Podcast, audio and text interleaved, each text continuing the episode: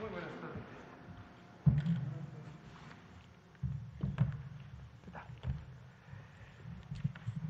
Muy buenas tardes. Son las diecinueve horas con un minuto de este miércoles veintiocho de abril de dos mil veintiuno. Desde el Palacio Nacional de México, en la Ciudad de México, vamos a iniciar la conferencia de prensa diaria sobre COVID diecinueve, la pandemia causada por el coronavirus SARS CoV dos.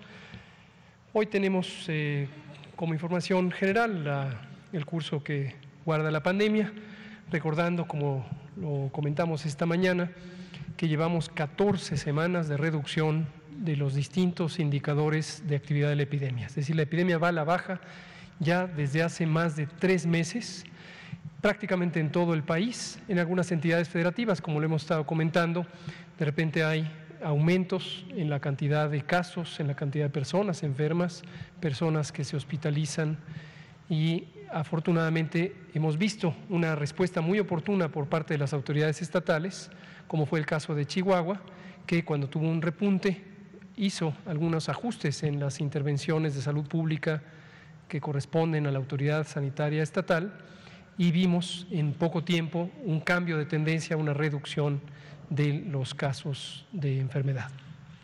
Y eh, esto es muy alentador, pero como hemos dicho una y otra vez, no debemos asumir que se acabó la epidemia. Todavía no se acaba, en el mundo entero sigue existiendo la epidemia, y en tanto exista en otras partes del mundo, cada uno de los países tiene una condición de susceptibilidad para que pudiera reactivarse la epidemia.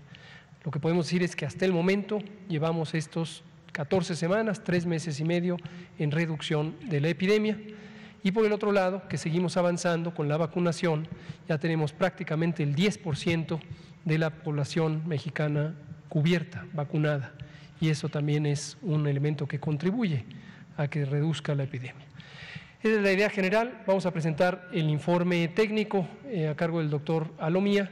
Yo presentaré el informe del avance de la vacunación, y hoy tenemos a un invitado que apreciamos mucho, le llamaremos especial, como siempre le llamamos, pero es parte de nuestro grupo del sector salud. Eh, fue por varios años el director de prestaciones médicas del Instituto Mexicano del Seguro Social, fue el coordinador de vigilancia epidemiológica y respuesta a contingencias, fue el creador de la red de laboratorios de vigilancia epidemiológica del Instituto Mexicano del Seguro Social, fue director de salud ocupacional en ese instituto, y es un brillante epidemiólogo, eh, médico, cirujano y un colega excepcional. Y hoy tenemos el privilegio de que es el coordinador médico general del Instituto de Salud para el Bienestar. Y hoy nos acompaña el doctor Víctor Hugo Borja Aburto para comentarnos sobre los resultados de un trabajo muy importante que realizó él y su equipo en el Seguro Social, que es una estimación de la cero prevalencia de COVID diecinueve o de SARS CoV dos. ¿Qué quiere decir cero prevalencia? ¿Cuántas personas o qué proporción de las personas que se detectan en México tienen ya anticuerpos contra el virus SARS CoV dos? Y esta es información clave. Desde luego complementa a otros esfuerzos semejantes como el de la Encuesta Nacional de Salud y Nutrición, pero el doctor Borja nos explicará los detalles del estudio que condujo con su equipo. Bienvenido, Víctor Hugo, qué gusto que estés aquí. Vamos entonces a pasar en ese orden. Le pido al doctor Alomía si presenta, después presento la vacunación, escuchamos al doctor Borja y abrimos a preguntas y comentarios. Con mucho gusto, con su permiso, señor secretario, doctor Víctor Hugo Borja, bienvenido. Muy buenas noches también a todas y todos los presentes y a todas las personas que nos hacen el favor de sintonizarnos en esta conferencia de prensa. Como pueden ustedes ver, en nuestra curva epidémica, la de color azul en la parte superior, están distribuidas más de dos punto cinco millones de personas que hasta el momento han sido clasificadas como casos ya estimados de COVID diecinueve. Esta curva precisamente lo que nos permite es ver el comportamiento de la epidemia desde su inicio, pero más importante, lo que ha ocurrido en últimas semanas.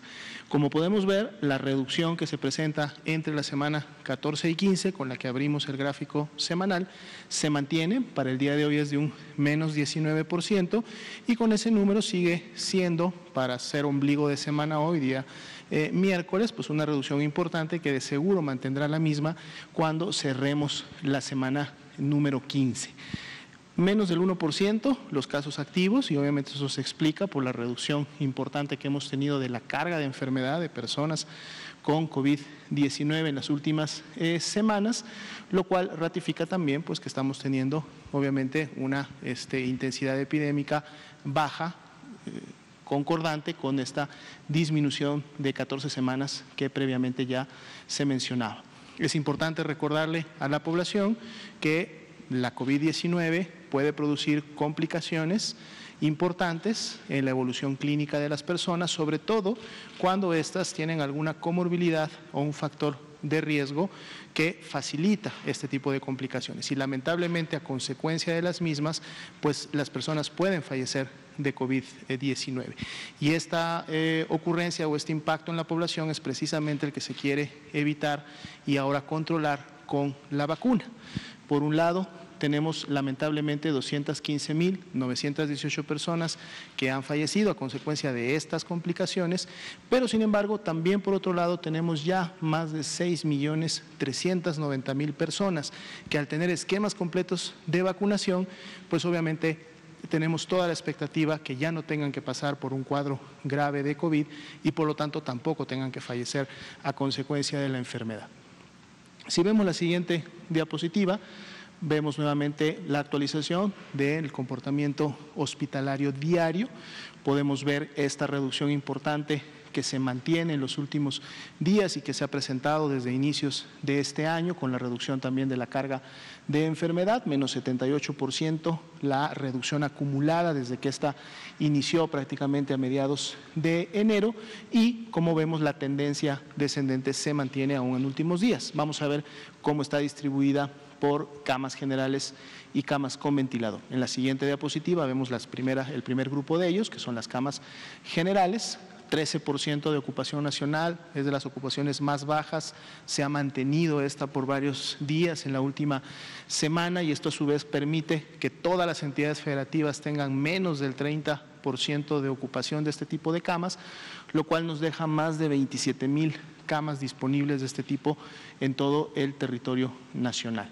Si vemos la siguiente diapositiva, tenemos eh, una disminución de un punto porcentual para efectos de la ocupación nacional de camas con ventilador, está en dieciocho por ciento, esta también es una reducción importante para este tipo de camas, encontrándose solo dos entidades federativas que además han sido las mismas entidades en las últimas eh, semanas que han mantenido esta eh, condición en un rango entre un treinta y un cuarenta y nueve por ciento de ocupación, de hecho están más pegadas al rango del treinta por ciento en sí, y treinta entidades, la gran mayoría en México, tienen menos del treinta por ciento de ocupación de sus camas con ventilador, lo cual el día de hoy, por ejemplo, deja más de nueve mil camas con ventilador que están disponibles y listas para atender a las personas que presentan justo las mayores complicaciones y que a través de esta atención especializada se contribuye obviamente también a combatir y disminuir la letalidad y la mortalidad que la COVID diecinueve produce en el país. Vemos una siguiente diapositiva. Hoy día es miércoles, toca actualizar precisamente el informe de la vigilancia genómica, eh, a través del cual se está monitoreando e identificando la circulación de nuevas eh, mutaciones y sobre todo nuevas variantes, enfocadas sobre todo a aquellas que son de preocupación o de interés, una clasificación que emite y eh, otorga la Organización Mundial de la Salud en función precisamente de la vigilancia y la expectativa que se tiene de las mismas en el nivel internacional, es decir, en el contexto de la pandemia. El cuadro es similar al que hemos ya presentado en ocasiones anteriores, es solamente su actualización, pero rápidamente lo repasamos. En eh, las primeras columnas vamos a encontrar las tres variantes de preocupación, así se han eh, denominado a nivel internacional. Primero la B punto uno punto uno punto siete, que fue esta variante que en su momento fue identificada de manera importante en el Reino Unido, específicamente en Inglaterra, la B punto uno punto trescientos cincuenta y uno, que es esta variante que en su momento se identificó también de manera importante en Sudáfrica, y finalmente la variante P. B uno punto uno, que es una variante que en su momento también se identificó primeramente en el país de Brasil. Podemos ver las mutaciones que caracterizan a cada una de ellas y un dato importante, el número de países donde hasta este momento se han identificado la presencia y por lo tanto la circulación ya de estas variantes, es decir, más allá que en un momento se identificaron asociadas a una circulación importante en un país, para el día de hoy, por ejemplo, para la primera variante ya son, setenta y, son ciento treinta y dos perdón, los países que en su momento la han identificado. En el caso de la segunda, ochenta y dos, y en el caso de la tercera, cincuenta y dos países. Podemos ver entonces que la distribución obviamente de estas variantes, circulación, importación de las mismas, continúa también a nivel mundial. Para efectos ya de las detecciones que se han realizado en México, tenemos setenta y cuatro identificaciones de la primera, tres de la segunda y dieciséis de la tercera. Y me detengo rápidamente en la del medio, que es precisamente esta variante que en su momento decíamos fue identificada en Sudáfrica, en donde el día de ayer precisamente se realizan las primeras identificaciones de esta variante en el territorio mexicano con tres aislamientos correspondientes, donde se encuentran dos en el estado de Campeche, es de ahí donde surgió la notificación y donde se encuentran también las eh, personas, se encontraron las personas que tenían esta variante, y una que fue notificada por el estado de Sonora, pero por una persona que residía en el estado de Baja California. Entonces es la primera identificación de esta variante ya en México. Las otras dos ya las teníamos eh, identificadas en el país, pero obviamente también actualizamos para cada una de las entidades federativas. Ustedes van a encontrar la información donde se encuentran obviamente estos aislamientos. Tenemos también la tabla de las variantes de interés, les dejamos la información para que ustedes las puedan eh, revisar. Son variantes que básicamente se han encontrado circulando en, primeramente en alguna entidad de los Estados Unidos, las primeras en la costa este en California, las segundas en la costa oeste en Nueva York. No están asociadas específicamente a ese lugar, sino que ahí se identificaron por primera vez y pues bueno, también vemos obviamente una circulación eh, como tal en eh, México. Entonces, esa sería la actualización hasta este momento. Gracias, doctora Alomía. Hablemos ahora de vacunación. Seguimos vacunando, sigue el programa nacional, sigue la estrategia nacional de vacunación contra el virus SARS CoV dos para prevenir COVID diecinueve, que empezó el pasado ocho de diciembre de dos mil veinte. Recordar que este plan ha sido diseñado con el interés de atender un problema de salud pública. Esto es sumamente importante tenerlo claro. No es lo mismo una intervención médica, en donde lo que se pretende es prevenir o atender o rehabilitar de la enfermedad a una persona a la vez, que pensar en millones a la vez. Son muy diferentes la medicina y la salud pública. Por supuesto, son parte de un mismo eh, sistema de eh, ciencias de la salud, de, mm, el Sistema Nacional de Salud, cuando se habla de la práctica, pero no son lo mismo. El objetivo de la estrategia de la política y de la estrategia operativa de vacunación contra el virus SARS CoV dos es un objetivo colectivo, poblacional, de salud pública. Se está pensando en la población en su conjunto.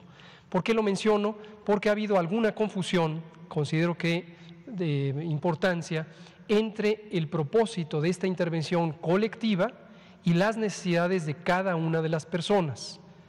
Es obvio que las poblaciones están hechas de personas en lo individual. También es obvio que el derecho de protección de la salud tiene una connotación individual, pero existe jurisprudencia en las resoluciones de la Suprema Corte de Justicia para reconocer de manera explícita dos dimensiones del derecho de protección a la salud, la dimensión individual y la dimensión colectiva. El plan o estrategia o política de vacunación contra el virus SARS CoV dos para prevenir COVID se enmarca en la noción colectiva del derecho a la protección de la salud. En un momento dado, cuando estamos vacunando a una población, lo que interesa es un beneficio colectivo a través de un mecanismo que es beneficiar con la protección que brinda la vacuna a una persona y a otra y a otra y a otra. Pero no son reemplazables, no son sustitutos y es muy importante tener claro que el interés superior es el interés colectivo, es el interés poblacional del conjunto de la población mexicana, del Estado mexicano. Y en un momento dado también es importante ver que la priorización que se ha hecho del orden en que se van vacunando a las poblaciones está determinado por ese interés colectivo. Si una persona pertenece a una de estas poblaciones explícitamente identificadas, pero no le corresponde vacunarse en un tiempo y lugar dados, porque en ese tiempo, en ese momento, está en curso una aplicación prioritaria para una población por los objetivos colectivos, entonces la persona tiene que esperar. Desde luego es completamente entendible y desde mi punto de vista legítimo que esa persona sienta insatisfacción, pero en todo momento debemos tener claro que el objetivo de vacunar en México contra el virus SARS CoV dos, que produce un fenómeno colectivo, que es la epidemia de COVID, el objetivo de prevención es también colectivo. Vacunamos ayer hasta las veintiuna horas durante ese día, veintisiete de abril, que es ayer eh, martes, doscientas noventa y dos mil novecientas ochenta y ocho personas. Estos datos ya los expusimos públicamente esta mañana cuando tuve la oportunidad de que el presidente López Obrador me convocó para hacer algunas aclaraciones sobre esto. Entonces son los datos que ya vieron parte de la población esta mañana, son los del corte de información hasta ayer. La siguiente, por favor. dieciséis millones novecientos ochenta y cinco mil trescientos noventa y uno, casi diecisiete millones, es la suma de personas que hasta el momento han sido vacunadas con al menos una dosis o la suma de dosis que han sido utilizadas. La siguiente. Y la suma de personas que han recibido una dosis es doce millones ciento treinta y tres mil quinientos sesenta. ¿Por qué la discrepancia? Porque hay una de las cuatro vacunas que solo requiere una dosis. Por lo tanto, no se puede solo multiplicar el número de vacunas, el número de personas por dos para llegar al número de vacunas. Aquí está el desglose, noten ustedes que cada uno de los conjuntos sigue cambiando, los tres están cambiando en la medida en que los tres están activos en el proceso de vacunación. Personal de salud de primera línea, novecientos setenta y seis mil cuatrocientos doce, personal educativo, quinientos doce mil ciento treinta y ocho. Ya estamos en cinco nuevas entidades federativas a las iniciales y diez millones seiscientos cuarenta y cinco mil diez personas adultas eh, mayores. Aquí también es importante visualizar que la estrategia operativa de la política de vacunación es incluyente. ¿A qué nos referimos? Vacunamos primero personas de sesenta y más años de edad, pero cuando empezamos a vacunar a personas de sesenta y más años de edad, siguió activa y sigue activa la vacunación del personal de salud de primera línea. Estamos próximos a arrancar la vacunación al personal, a las personas, perdón, a las personas que tienen o tenemos cincuenta y más años de edad, pero sigue activa la vacunación de personas de sesenta y más años de edad. Es decir, no se interrumpe, no se le acabó la oportunidad a las personas adultas mayores de sesenta años de ser vacunadas. Si usted tiene o un familiar suyo tiene sesenta o más años de edad y no fue vacunada por la razón que sea, no se atrevió, no quiso, en su momento no tuvo confianza en la vacuna, no se enteró de que en su localidad se estaba vacunando, no se preocupe, sigue activa la vacunación, sigue activa la vacunación, no ha sido decretada o declarada eh, ya terminada para las personas adultas mayores de sesenta. Lo que sí dijimos el martes y lo decimos con claridad es, conocíamos con antelación cuál era la expectativa de personas o del porcentaje de personas que posiblemente no querrían ser vacunadas. Para ese propósito se hicieron encuestas. La Encuesta Nacional de Salud y Nutrición dos mil veinte incluyó la exploración de este fenómeno. ¿Cuál era la disposición a ser vacunada, vacunado, cuando viniera la vacuna COVID? La encuesta se empezó a levantar en agosto de dos mil veinte, en antelación al inicio de la vacunación, en antelación a la llegada de las vacunas. ¿Por qué? Porque interesaba saber qué expectativas teníamos sobre cuántas personas o qué porcentaje no querrían ser vacunadas en su momento. Esto es lo que nos ha permitido trabajar con tranquilidad de decir, sabemos cuántas personas hay en el censo, pero también sabemos cuántas personas posiblemente no van a aceptar la vacuna. Lo deseable es que se aumente hasta el cien por ciento la cantidad de personas que desean ser vacunadas y que logran ser vacunadas. Por eso es que no se cierra la puerta, sigue abierta. Si usted tiene sesenta y más años de edad, durante el periodo en que se vacunen las personas de cincuenta en adelante, también usted puede ser vacunado. La siguiente, por favor. Los ESAVIS, eventos supuestamente asociados a vacunación e inmunización, los presentamos todos los días para que se vaya identificando cómo cambia este número. Estos están actualizados a la fecha vigente de la presentación. La buena noticia es no han cambiado. ¿En qué sentido no han cambiado? Siguen siendo muy infrecuentes, cero punto uno por ciento, y más importante que eso, más de la eh, noventa y ocho o noventa y nueve por ciento son casos leves. Leves quiere decir reacciones que duran uno o pocas horas, desde pocas horas hasta un día, dos días, a veces tres días, como la fiebre, que es uno de los síntomas que aparece con mayor frecuencia, eh, sobre todo en personas en la segunda dosis, pero se resuelve espontáneamente, no deja daño alguno y eso es muy alentador. Demuestra ya en la operación que se trata de vacunas seguras, además de ser eficaces. La siguiente, por favor. Hoy recibimos dotación de vacunas, como decíamos en la mañana. Esta es una semana de especial eh, interés por la gran cantidad de vacunas que recibimos. Ya lo habíamos explicado, Pfizer ha cambiado su ruta de distribución, ya no vendrán de Europa, ahora vendrán de Estados Unidos las vacunas Pfizer-BioNTech que estaremos recibiendo. En anticipación a ese cambio, que nos podría dejar durante una semana sin abastecimiento, Pfizer tuvo a bien, y se lo agradecemos, de anticiparnos el envío de las dosis de la próxima semana. Y esta semana estaremos recibiendo dos millones diez mil dosis de vacuna Pfizer-BioNTech. Hoy fue el primer cargamento, como suele ocurrir los martes, cuatrocientas ochenta y siete mil quinientas dosis. El doctor Pedro Centeno desde el aeropuerto las recibió esta mañana. La siguiente.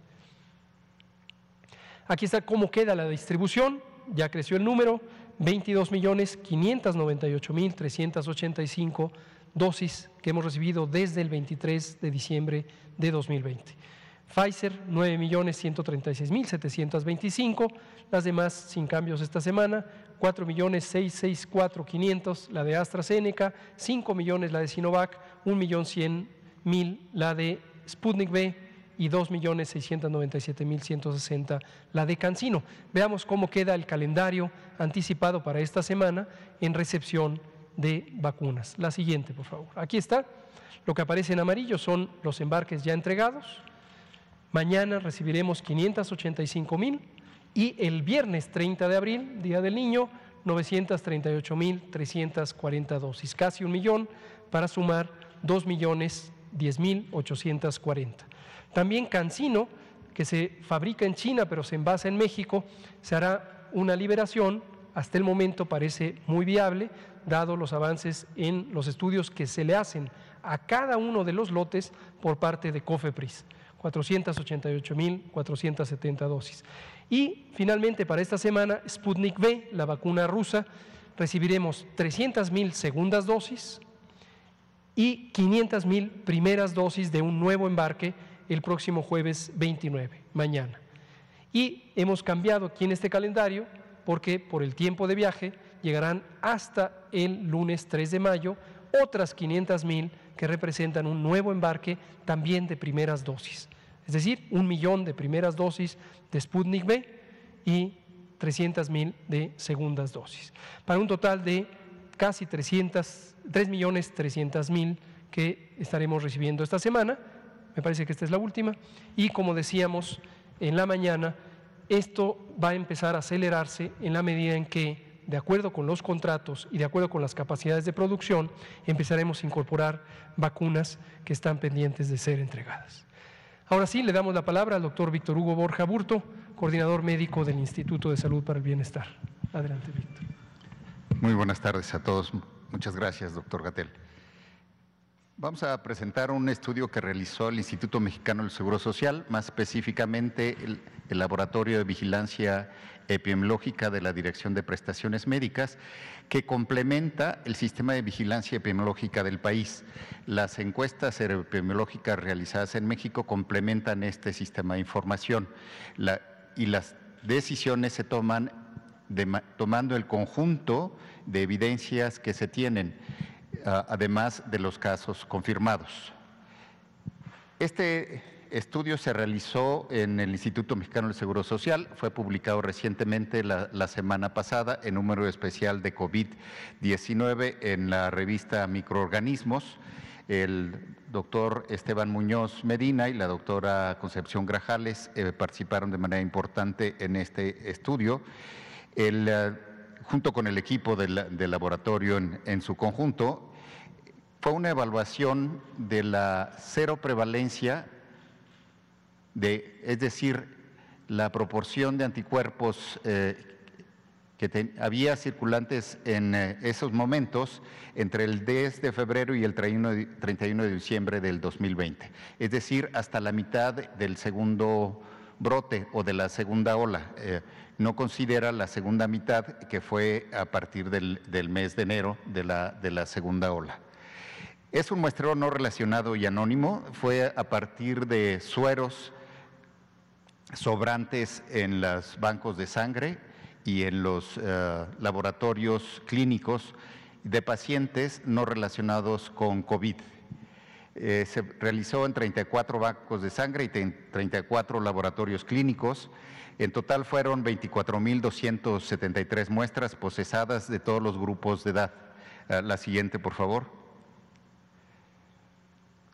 Buscamos dos eh, maneras de investigar los anticuerpos a través de dos pruebas. Una fue esta prueba de Eh, anticuerpos común, que, que son I G Gs, a, a través de una prueba de quimioluminiscencia. Eh, es una prueba aprobada por F D A y tiene registro COFEPRIS también para la detección de anticuerpos I G G. Y otra prueba que es eh, una prueba subrogada o busca eh, evaluar los anticuerpos neutralizantes. Aunque nosotros generemos anticuerpos, no necesariamente son efectivos en neutralizar el virus si este penetra, penetra el organismo. Estos anticuerpos neutralizantes son los que efectivamente podrían neutralizar al virus. Eh, para ello, para evaluarlos de manera directa, es una prueba compleja porque se tiene que cultivar el virus y se tiene que poner en contacto con los anticuerpos. Sin embargo, hay una manera indirecta y se utilizó esta otra prueba de C L I A aprobada por la F D A para la, eh, la búsqueda de anticuerpos neutralizantes, es decir, anticuerpos que protegen eh, de la reinfección. La siguiente, por favor. Entonces, en, en resumen, eh, nada más para mostrar cuáles son los anticuerpos que buscamos aquí, eh, si nos exponemos al virus, después de un tiempo hay una manera de detectar el virus en, en las, en, con un hisopado faríngeo, con, con P C R, y también se puede aislar el virus de la, de la tracto respiratorio. También hay unos anticuerpos eh, que son los I G M, que, que se aumentan en la etapa eh, aguda de la enfermedad. Pero hay otros anticuerpos que después de que adquirimos la infección aumentan y permanecen en el organismo, que son estos. Esos son los anticuerpos I G G que buscamos en la población. Si una eh, habitante de la, del país se infectó durante este periodo y si los anticuerpos duraron al menos seis meses, que es lo que se ha eh, estudiado, los podemos detectar de tal manera que una prueba de estas ve la, la probabilidad eh, o la infección acumulada a través del tiempo. No es en ese momento, sino es a través del tiempo. La que sigue, por favor. ¿Qué es lo que eh, hicimos? Bueno, encontramos una seroprevalencia muy baja al, al principio, en la semana, en el, en el mes de febrero, eh, era difícil que estas fueran positivas. Las barras verdes son el número de, de muestras que, que recibimos y las barras, eh, perdón, las barras grises son las, el número de muestras, las barras verdes son los anticuerpos I G G y los… Eh, para cada uno de los uh, I G G eh, neutralizantes eh, que investigamos. Como nosotros creímos, y esto fue un proyecto apoyado por, por el Conacyt, los proyectos eh, de investigación tienen una fecha de inicio y término. La fecha de término que, se, que autorizó Conacyt había sido en, en este mes, en el mes de septiembre. Nosotros redujimos el número de, de muestras. Sin embargo, al ver que, que comenzó nuevamente la nueva ola, pe, pedimos más muestras y estas son las eh, cero prevalencias que encontramos. La siguiente, por favor. ¿Qué encontramos? Encontramos, eh, complementando al sistema de vigilancia eh, que hace las pruebas moleculares de los casos sintomáticos, encontramos cuatro casos I G G positivos de antes del veintinueve de febrero. Eh, esto es lo esperado. Cuando encontramos un caso positivo en, en enfermedades que pueden ser asintomáticas, se espera que previo a eso a, em, empiece la circulación del virus. Entonces, encontramos estos cincuenta y cuatro casos adicionales antes de la declaración de la transmisión comunitaria. Si ustedes recuerdan, hubo una fase en que se declaró la transmisión comunitaria y una diseminación a todo el territorio nacional en cinco semanas, por las muestras que fuimos recibiendo a través del tiempo. La que sigue, por favor.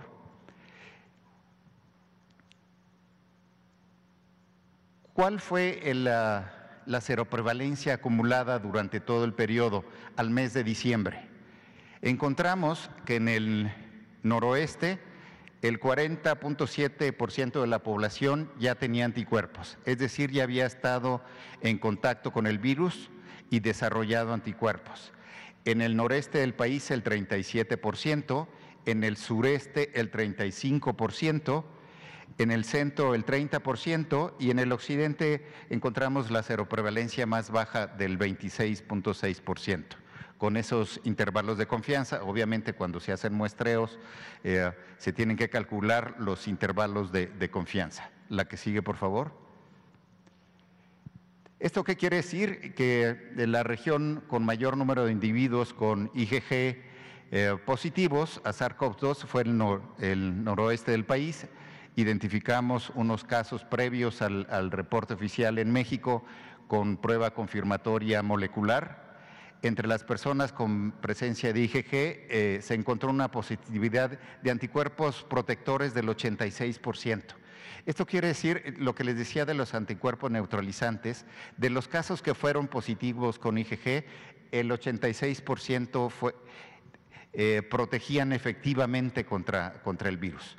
Quiere decir que el trece punto nueve por ciento de los I G G positivos podrían volver a infectarse.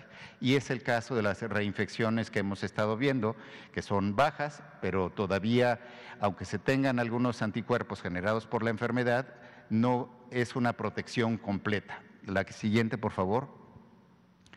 Esta información complementa, decíamos, el sistema de vigilancia epidemiológica regular.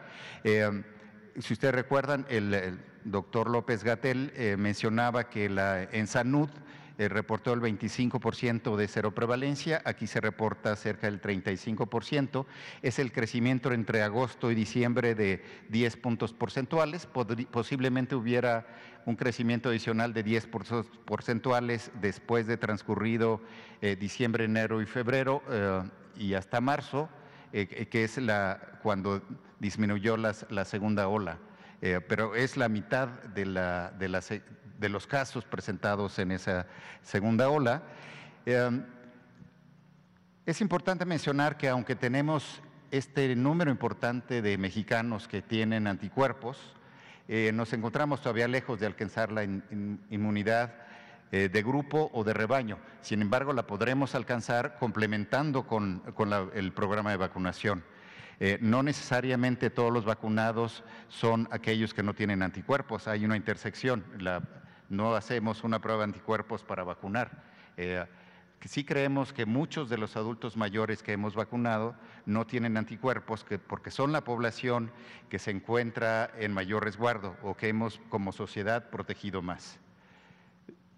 La medida más importante entonces es continuar con la vacunación para poder alcanzar esa inmunidad de rebaño y no debemos relajar las medidas de higiene, aunque tengamos una proporción importante de la población con anticuerpos neutralizantes o I G G, el uso de cubrebocas, la higiene de manos y la, y, eh, la sana distancia, además, además de las medidas generales de, de control en, de distanciamiento social, se debe de, de mantener hasta que baje el riesgo de, la, de una tercera ola, aunque muy posiblemente eh, estos resultados muestren que haya una probabilidad baja, no es que sea imposible, pero una probabilidad baja de esa tercera ola. Eso es todo, doctor Gatell. Muchas gracias, doctor Víctor Hugo Borja. Eh, un comentario previo a que abramos a preguntas y respuestas. Esta información que ha presentado el doctor Víctor Hugo Borja consideramos que es relevante y es de interés público general. Lo trajimos por eso eh, aquí a la conferencia y eh, tenemos el gusto de que el doctor nos lo haya explicado, porque a veces este tipo de información, o más bien habitualmente este tipo de información, queda en los círculos científicos. Se publicó en una muy buena revista eh, internacional, desde luego académicas y académicos de México y el mundo leerán los resultados, pero se conoce poco en la, el público en general, en las, entre personas no especializadas en el campo. Y es justo contrario a lo que suele ocurrir con algunas noticias, esto lo hemos comentado varias veces, en donde entran a los eh, circuitos de noticias temas sobre tratamientos, sobre el curso de la enfermedad, sobre secuelas, sobre duraciones de la enfermedad, sobre reinfecciones, y luego se propagan las noticias sin que tengan un sustento científico sólido. Entonces, en este caso tenemos un estudio hecho en México, hecho por científicas y científicos mexicanos, que trabajan en instituciones públicas, en este caso el Instituto Mexicano del Seguro Social, y que producen un conocimiento que es sumamente valioso para eh, tomar decisiones de salud pública en tiempo real. Aquí la conclusión, como ha señalado el doctor Borja, es eh, muy clara sobre cuáles son las expectativas de eh, protección por anticuerpos que podemos tener en México, y de manera concreta, como ya lo señala él, no estamos todavía cerca de la inmunidad de rebaño, aunque estos datos colectados cerca del acme del pico epidémico muestran ya un aumento de la inmunidad poblacional con respecto a los datos de agosto, que son los que colectó la Encuesta Nacional de Salud y Nutrición. Y seguramente en adelante será de interés en algún momento adicional volver a medir cuál es la frecuencia de anticuerpos que existen en la población mexicana. Muchas gracias, Víctor Hugo. Vamos a abrir a preguntas. Por favor, Juan Hernández, Grupo Cantón, Periódico Basta. Eh, referente a ese estudio, ahorita que lo, bueno, lo está exponiendo, ¿cuánto faltaría este, o qué estimaciones ustedes tendrían para que México pudiera llegar a esta inmunidad de rebaño? Y ahorita las cifras que estaba dando precisamente por, por digamos que por, eh, por zonas, eh, ¿qué ha influido para que en algunas partes haya más, este, más, eh, ¿cómo llamarle?, este, anticuerpos, y precisamente contra, contra el COVID? ¿Es clima, alimentación? O sea, ¿qué es lo que ustedes descubrieron ahí? ¿Qué nos puede compartir? Esa es la primera. Ah, las distintas seroprevalencias eh, reflejan que la circulación del virus fue distinto, no fue eh, homogéneo en todo el país. ¿Por qué fue, fue este? Eh, por distintas razones. Primero, eh, la cercanía con eh, los Estados Unidos eh, reflejó en algunos casos el intercambio de la población mucho más frecuente. Si ustedes recuerdan, en Tijuana tuvimos desde el principio una casuística muy importante, la circulación del virus fue, fue muy importante. Si vemos eh, Quintana Roo, cuando analizamos los sueros también de Quintana Roo, que tiene un intercambio muy importante con, con otros países, la circulación ha sido mayor. Eh, y las curvas que ha presentado el doctor López-Gatell y el doctor Alomía por regiones o por estados, si ustedes recuerdan, Jalisco tuvo en esos momentos previos a diciembre una circulación muy baja y… Eh, es una, un componente muy importante de esa región en donde encontramos una seroprevalencia cercana al veintisiete por ciento, si no mal recuerdo, veintiséis punto seis por ciento. Las, las eh, epidemias no son un pico homogéneo, al interior hay, hay condiciones distintas. para la circulación. Eh, esto no toma en cuenta la gravedad de, las, de la enfermedad, esto solo mide la infección. Eh, la gravedad eh, la podemos ver a través de las hospitalizaciones o de las defunciones. Algo importante también que olvidé mencionar es que con estos datos se pueden recalcular los, los uh, indicadores epidemiológicos. Por ejemplo, la tasa de letalidad, que si asumiéramos eh, que todo el exceso de mortalidad que se ha reportado y que se reportó en diciembre fuera, eh, pudiera asociarse a COVID diecinueve, eh, si eso lo dividimos entre los casi cuarenta y cinco millones de mexicanos que tuvieron contacto con el virus, la letalidad es menor al uno por ciento. Eh, en, entonces, esto redimensiona también la, las consecuencias de la, de la enfermedad. No recuerdo la primera parte de la pregunta. La primera. Este, ¿Cuánto o qué elementos se deberían de tener precisamente para llegar a esta inmunidad de rebaño? Porque, bueno, comentaron que estábamos lejos, ¿no? Pero… Si, si nos pueden un poquito abundar sobre esta, sobre esta parte, que es la, bueno, que es la que sí, mucha gente ha querido. Sí, el doctor López-Gatell en, en hace como cuatro semanas mencionó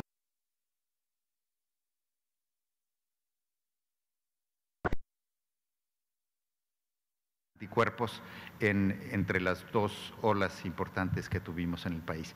Sin embargo, esto no llega a la inmunidad de, de rebaño. Eh, necesitaríamos al menos el setenta y cinco por ciento. Eh, eso lo, lo podemos alcanzar con la vacunación. Eh, y, y lo podemos uh, alcanzar protegiendo a los más vulnerables. No necesariamente queremos proteger a los que se infectan más, eh, porque son los jóvenes que salen más y se infectan más.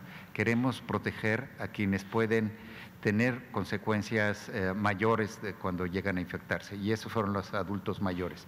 Por eso la vacunación de los adultos mayores seguramente contribuirá a disminuir la, la mortalidad, aunque no en el principio no disminuya la, los contagios, sí disminuye de manera importante la mortalidad, y sobre todo porque el Gobierno de México priorizó a aquellos que son más vulnerables. Perfecto. Bueno, eh, una segunda pregunta. Hoy estuvo circulando en redes y en varios chats, en, por todos lados, estuvo circulando este mensaje, y se los leo a continuación. Dice, para las, que, para las personas que se registraron ayer para la vacuna, hay que volver a meterse para que se les actualice el folio, porque estuvieron saliendo con A M, que es adulto mayor, y tiene que venir como A cincuenta y el número. Si te metes hoy con tu C U R P, lo actualiza automáticamente. Me dicen que también es importante en la pantalla que les muestra el folio, picar el botón expediente de vacunación, para que se descargue en tu compu el formatito que hay que llevar el día de las vacunas. Eh, ¿Qué hay de cierto en esto? Creo que lo habían… Este… Falso. Bueno. Falso. Gracias, Juan, por recordarnos eh, desmentir esto. Eh, comenta Juan Hernández de Grupo Cantón, Periódico Basta, que circuló en las redes sociales una noticia o una idea de que quien se registró en la plataforma mi vacuna punto gov punto salud punto gov punto m x, mi vacuna punto salud punto gov punto m x, y lo hizo ayer veintisiete de abril, dice este comentario que deben volver a registrarse y explica algo que no tiene ningún sentido. Esto es falso. Hoy por la tarde o un poquito antes del mediodía eh, lo comenté yo en mi cuenta de Twitter, eh, H L Gatell, dije… Esto es completamente falso, es parte de una campaña de sabotaje, quién sabe quién la perpetra, seguramente una mente muy perversa y malintencionada que está atentando contra el interés superior de esta nación. Es falso, igual que una eh, falsa información que había circulado antes de que abriéramos la página de que se registrara. Si usted se registró ayer, tiene cincuenta y más años de edad, siga, no se preocupe, ha quedado registrado en la página Mi Vacuna punto salud punto gov punto m x. El registro es sumamente fácil, solamente tiene que tener claros sus datos de domicilio y nada más. Si conoce su cédula única del registro poblacional, C U R P, qué bueno. Si no la conoce, ahí mismo en el portal mi vacuna punto salud punto gov punto m x encontrará la manera de recuperar ese dato. Es más, le pido si es tan amable, excelente. Aquí, para mostrarlo de manera gráfica, aprovechando que tenemos hoy más tiempo, esta es la página mi vacuna punto salud punto gov punto m x. B uno punto uno punto siete punto gov punto m x. Ahí está. Ustedes entran aquí. Si se saben su cédula única del registro poblacional, C U R P, lo anotan. Aquí la pregunta es, tengo cincuenta años cumplidos y me quiero vacunar. Pues adelante, ponerlo. cincuenta o más, por supuesto. Ponen aquí que no son un robot, confirman su C U R P. No se sabe usted su C U R P, no se preocupe. Pica aquí. De aquí le va a llevar a la página del RENAPO, del Registro Nacional de Población, de la Secretaría de Gobernación.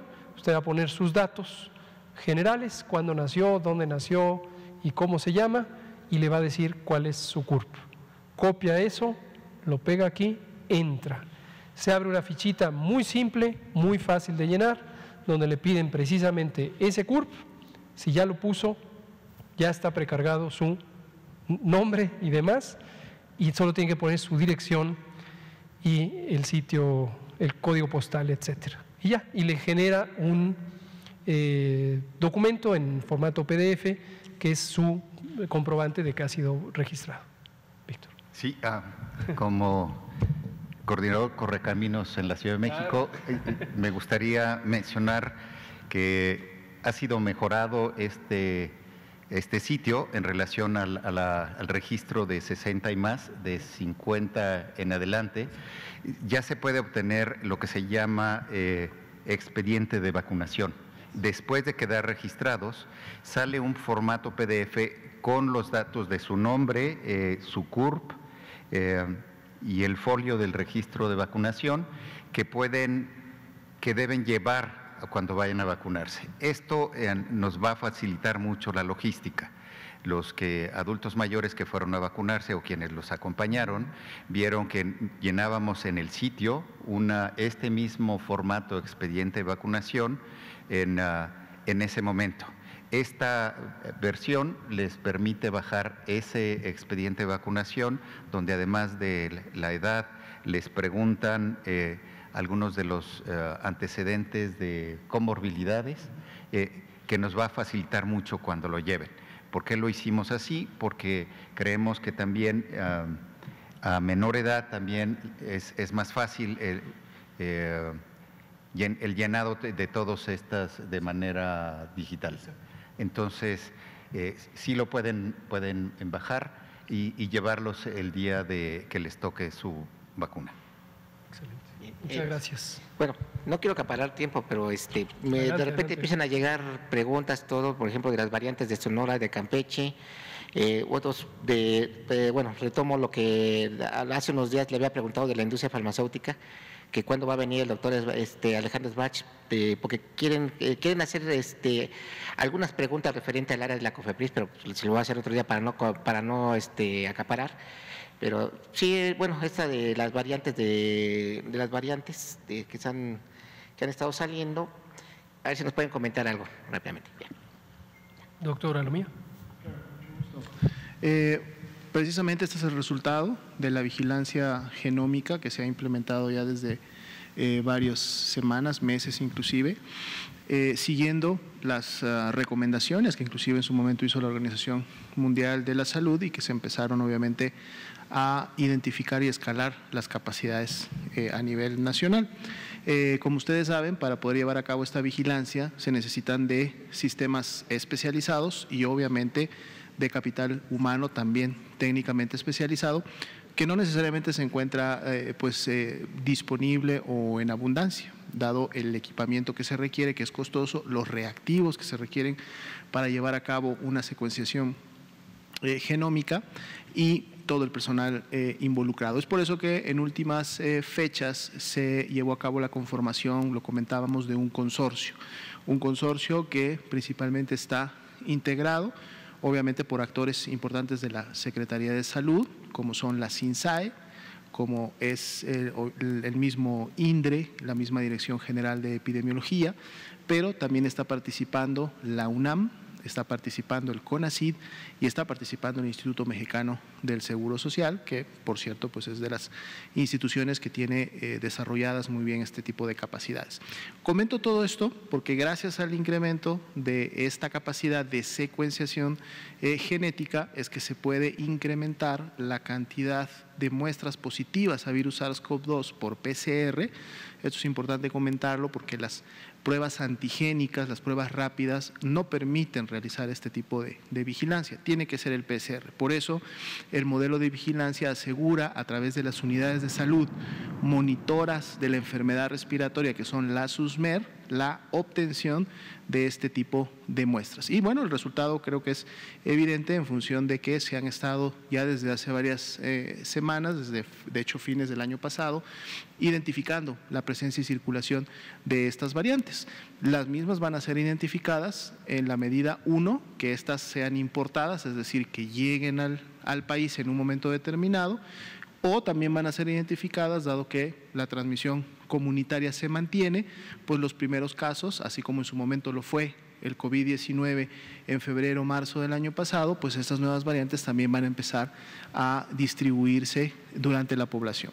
Lo que podemos identificar, sí, hasta el momento, es que obviamente eh, las variantes internacionales, específicamente las de preocupación, las B O Cs, estas tres primeras que mencionábamos, todavía en este momento no representan una carga importante o o una prevalencia, una predominancia sobre las variables ya identificadas previamente en México durante el año pasado, o inclusive las, eh, los linajes y los clados mexicanos que hemos tenido en un momento determinado este, circulando.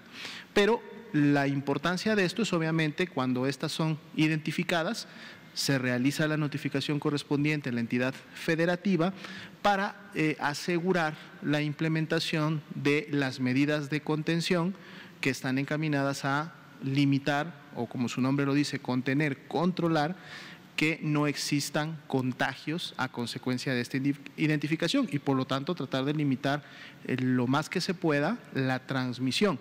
Esto obviamente lo puede lentificar, pero no necesariamente en su momento va a pararla, como lo hemos visto en el transcurso de todo el año pasado. Tarde que temprano estas variantes empiezan a circular y pueden empezar a tomar eh, nichos. La importancia de identificarlas es justo que el sistema de vigilancia y la eh, atención médica se enfoquen en estas áreas en donde potencialmente ya tenemos la presencia y la circulación y, y, y intensifiquen y aseguren las acciones para la mitigación y el control de la enfermedad. Gracias. Vamos a Ignacio de Alba, pie de página, y ahorita se da tiempo Gerardo. Gracias. Me gustaría preguntarles si hay diferencia entre los anticuerpos que se producen naturalmente por la enfermedad o, y, y el que se genera a través de las vacunas. En principio, sí, por dos razones, bueno, por muchas razones, pero para explicarlo de manera sencilla, un virus es una partícula biológica, desde luego microscópica, muy microscópica, mide pocos eh, milésimas de, de milésima, pocas millonésimas de milímetro y tiene muchas sustancias, proteínas mayormente y grasa. Y esas sustancias, esas moléculas que tiene cada partícula ultramicroscópica de los virus puede o no ser reconocida por el sistema inmune. El sistema inmune es el sistema de defensas y produce sustancias que se llaman anticuerpos que pueden adherirse, pegarse a los virus y en algunos casos neutralizarlo. El virus completo, como digo, tiene varias de estas proteínas y aquellas que pueden hacer que el sistema inmune genere las defensas, genere los anticuerpos, le llamamos antígenos.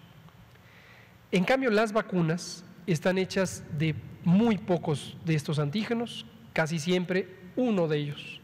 En el caso de las vacunas contra el SARS CoV dos, es una de ellas, es la proteína de espiga, la proteína S por su nombre en inglés, y esa proteína de espiga es la que se ha encontrado que tiene la mayor capacidad de generar anticuerpos.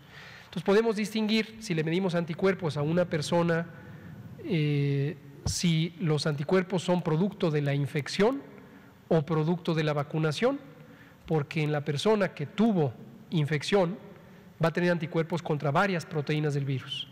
La persona que no tuvo infección y fue vacunada va a tener solamente anticuerpos contra la proteína de espiga. Por supuesto, quien tiene la enfermedad y luego es vacunada va a tener todo el repertorio de anticuerpos, posiblemente con una mayor concentración de los anticuerpos en contra de la proteína de espiga. Entonces, ¿las inmunizaciones son diferentes dependiendo las variantes o no? ¿Las qué, perdón? Las, la, la inmunización es diferente dependiendo de las variantes. Es decir, si una, si una persona tiene inmunidad contra una variante, ¿puede no tenerla en otra? Bueno, esa es, esa es la gran inquietud que existe en la comunidad mundial de salud pública y en general, pues una preocupación general, que el virus, conforme va variando, conforme ocurren estas mutaciones, no cambie tanto la composición química del virus, de tal manera que los anticuerpos que se fabricaron para una variante de virus de meses atrás ya no sean útiles para un virus que evolucionó posteriormente. Un ejemplo clásico lo tenemos con la influenza. La influenza es un virus que evoluciona a tal velocidad o muta a tal velocidad que si en un año dado ponemos vacuna con cierta composición química que genera anticuerpos, al año siguiente el virus es suficientemente diferente como para ya no ser afectado por los anticuerpos que produjo la vacuna del año pasado. Entonces, por eso es que hay que revacunar cada año contra los virus de la influenza, porque en cada temporada anual de influenza, que para el caso de México y todo el hemisferio norte empieza en octubre y termina en marzo del siguiente año, ya los virus de influenza, aunque siguen siendo virus de influenza, son en su composición química suficientemente diferentes. Y la gran pregunta que todavía no se puede responder, porque no hay suficiente tiempo de experiencia de convivir con el virus SARS-CoV dos, es si el virus SARS-CoV dos causante de COVID va a evolucionar, mutar, transformarse químicamente y desde luego genéticamente tan rápido que se requiera revacunar una y otra y otra vez. Todavía no se sabe eso hasta el momento. Gracias. Muchas gracias. Gerardo Suárez, Heraldo. Gracias, buenas noches a todos. Eh, sobre el estudio de seroprevalencia, quiero preguntar si, si aquí se ha estimado que aproximadamente el setenta por ciento de las personas o de los distintos grupos de edad que se están vacunando eh, están dispuestos a hacerlo, y si la inmunidad de rebaño se alcanza al setenta y cinco por ciento, entonces no estamos en un riesgo de no alcanzar esa protección. El otro, la otra pregunta es si este estudio va a continuar o continuó después de, de diciembre. Y eh, sobre… Doctor Gatell, si nos puede dar un corte más reciente de los registros de vacunación de cincuenta a cincuenta y nueve años, si es que lo tiene. Y por último, de la variante sudafricana del, del COVID. Eh, varias instituciones y, e investigadores han comentado que es más contagiosa, que puede eh, ser, bueno, que las vacunas pueden ser menos efectivas con de, de SARS-CoV dos. E incluso reinfecciones. Más específica, ya que encontraron estos tres casos, ¿o qué otras cosas adicionales van a hacer? Gracias. Súper. Yo con muy rápido, esta mañana anuncié que teníamos dos punto tres millones, dos millones trescientos a solo eh, menos de mediodía. Eh, en este momento no tengo una actualización, pero con mucho gusto mañana la, la presentamos. Adelante. En el caso de las vacunas esperamos que la aceptación de la población cambie conforme se disminuyen los grupos de edad. Eh, los más jóvenes esperamos que acepten más la vacuna. También la, la seroprevalencia es distinta de acuerdo a los grupos de edad. No los presenté, pero los menciono ahora. De cero a veinte años encontramos el treinta y tres por ciento de seroprevalencia, eh, de veintiuno a cuarenta y ocho años, el treinta y ocho por ciento en, en total, de cuarenta y uno a sesenta, treinta y cuatro, disminuyó a veintiocho de sesenta y uno a ochenta años y más de ochenta años al veintitrés por ciento. Es decir, igual que las, el sistema de vigilancia epidemiológica que lo reporta por P C R, es una curva donde la, los grupos de adultos jóvenes son los, los que muestran mayor contagio. Eh, nosotros esperamos que entre la inmunidad que ya se ha obtenido de manera natural, más la población que se logre vacunar, que estará por arriba del setenta y cinco por ciento, se podrá eh, lograr la inmunidad de rebaño. Muchas gracias. El tiempo se nos acabó, desafortunadamente, porque es una pregunta muy interesante sobre las variantes. Lo vamos a seguir tratando, esto prácticamente cada quince días lo presentamos, y déjenme tomarle la palabra aquí al doctor Alomía para decir, hasta el momento no hay evidencia científica sólida, consistente, de que cualquiera de las variantes represente un riesgo adicional a la propia epidemia. Es decir, no son más transmisibles necesariamente, o más virulentas, o más eh, eh, agresivas. Y sobre lo que me preguntaba, ya me pasaron la información, aquí el propio doctor Alomía, tres punto ocho millones de personas de cincuenta años y más se han registrado hasta ahorita en Mi Vacuna. Le invitamos a usted, si tiene cincuenta años de edad o más, que se registre si es que no ha sido vacunada. Y si usted tiene sesenta y más, sigue abierta la oportunidad de que lo haga. Nuestro interés, el interés del Gobierno de México, es que se cubra a toda la población con la vacuna contra COVID diecinueve, de manera que colectivamente estemos todas y todos protegidos. Muchas gracias, nos vemos mañana. Gracias, doctor Borja.